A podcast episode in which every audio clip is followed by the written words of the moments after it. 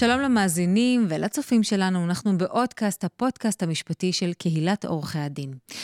הורשה של משק חקלאי או נחלה במושב לדורות הבאים, מתברר שזו סוגיה אה, די מורכבת, שמלבד דיני הירושה הרגילים, כפופה גם למגבלות נוספות ולמערכת אה, הסכמית בין רשות מקרקעי ישראל, האגודה השיתופית ובעל הזכויות בנכס.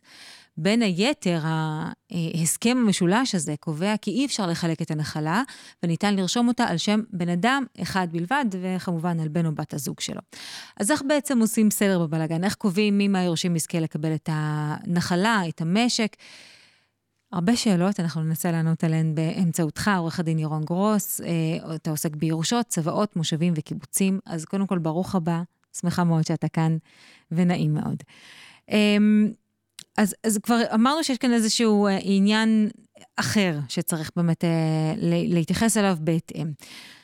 ואני רוצה לשאול אותך בתור התחלה, במה, מאילו אספקטים בעצם שונה הורשה של נכס מהסוג הזה, משק או נחלה, מהורשה של נכס רגיל, כמו למשל דירה בבניין.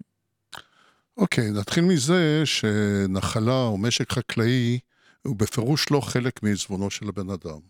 זאת אומרת, אה, הוא לא יכול להוריש את זה במובן המקובל של המילה, כאילו שיש לו בית שרשום על שמו, או נכס אחר שרשום על שמו. הוא כפוף למערכת הסכמית אה, שכוללת אה, בעיקר את אה, רמ"י, מינהל מקרקעי ישראל, mm-hmm. שהם קובעים את הכללים. קיים הסכמים, קיימים הסכמים כמו הסכמי משבצת. בעבר היו תלת צדדים, גם כיום יש תלת צדדים, ויש גם הסכמים דו צדדים. ויש ביניהם הבדלים. עכשיו, אה, יש סעיף בהסכמים הדו צדדים לפחות, שקובעים שאדם יכול להורות בצוואתו למי, אה, למי, למי הוא מנחיל את, ה, את הזכות שלו כבר רשות.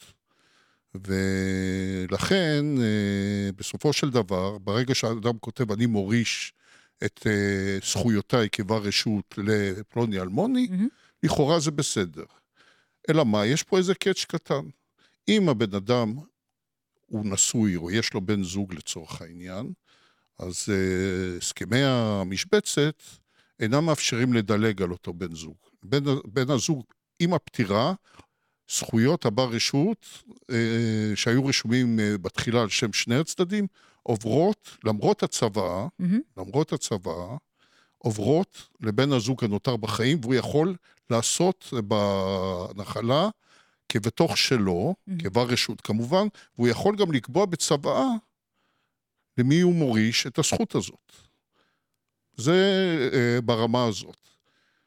בהסכמי משבצת תלת צדדיים uh, נקבע מוסד שנקרא בן ממשיך. אוקיי. Okay. בן ממשיך זה אדם שלפי תקנות האגודות השיפ... אה, השיתופיות, חברות, הוא אדם שההורים אה, קובעים אותו, הוא בונה את ביתו ליד ההורים ומצפה אה, להמשיך את דרכם.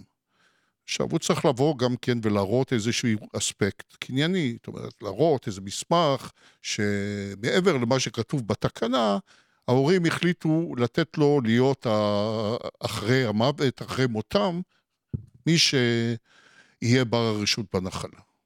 עכשיו, זהו חריג לכלל שלא נותנים אה, מתנה לאחר המוות, אלא בצבא. כן. זה אחד, זה מקרה בולט של חריגה מן הכלל הזה. הנושא של בן, על בן ממשיך, אה, נכתבו תילי תילים של פסקי דין וניתוחים וספרים, ובכל פעם אנחנו נתקלים, היה מי שכינה את המוסד הזה של בן ממשיך כקוי, שהיא לא, חצי בריאה, חצי בן אדם, חצי חיה. אה, לא ידעו, לא ידעו איך לאכול את זה.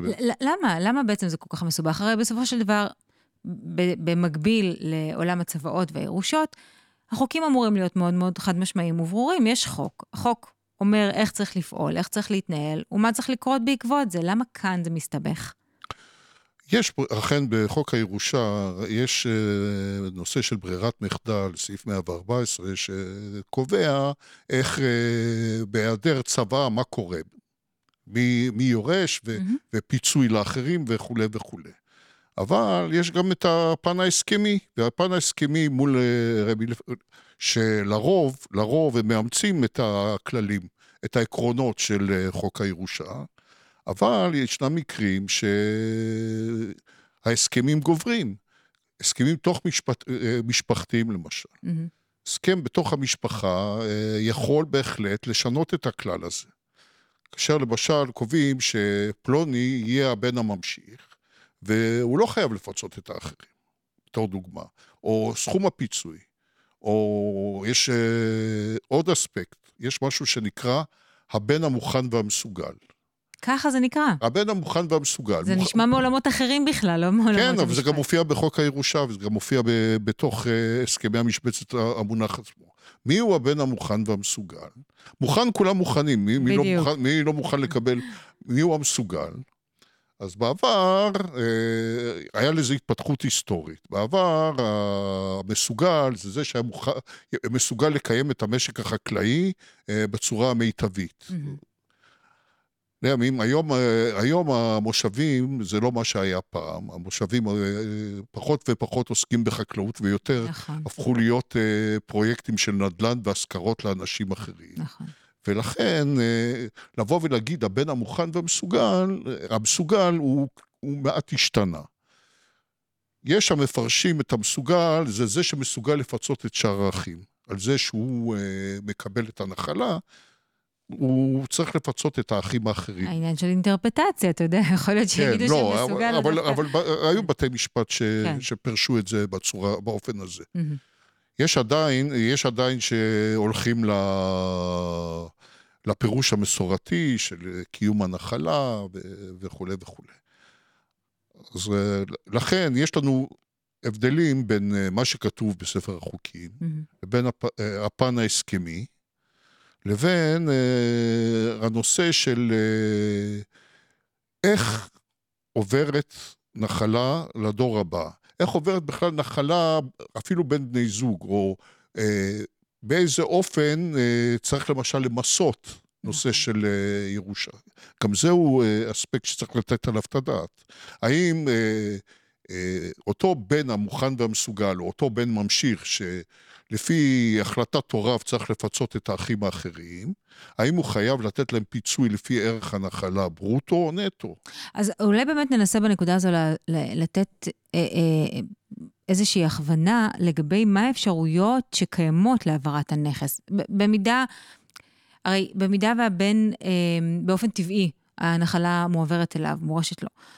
והוא לא מעוניין בה. מה עומד, איך, איך, איך הוא יכול לעשות את זה נכון, או באיזה אופן הוא צריך לפעול כדי באמת, אתה יודע, למזער נזקים עד כמה שניתן.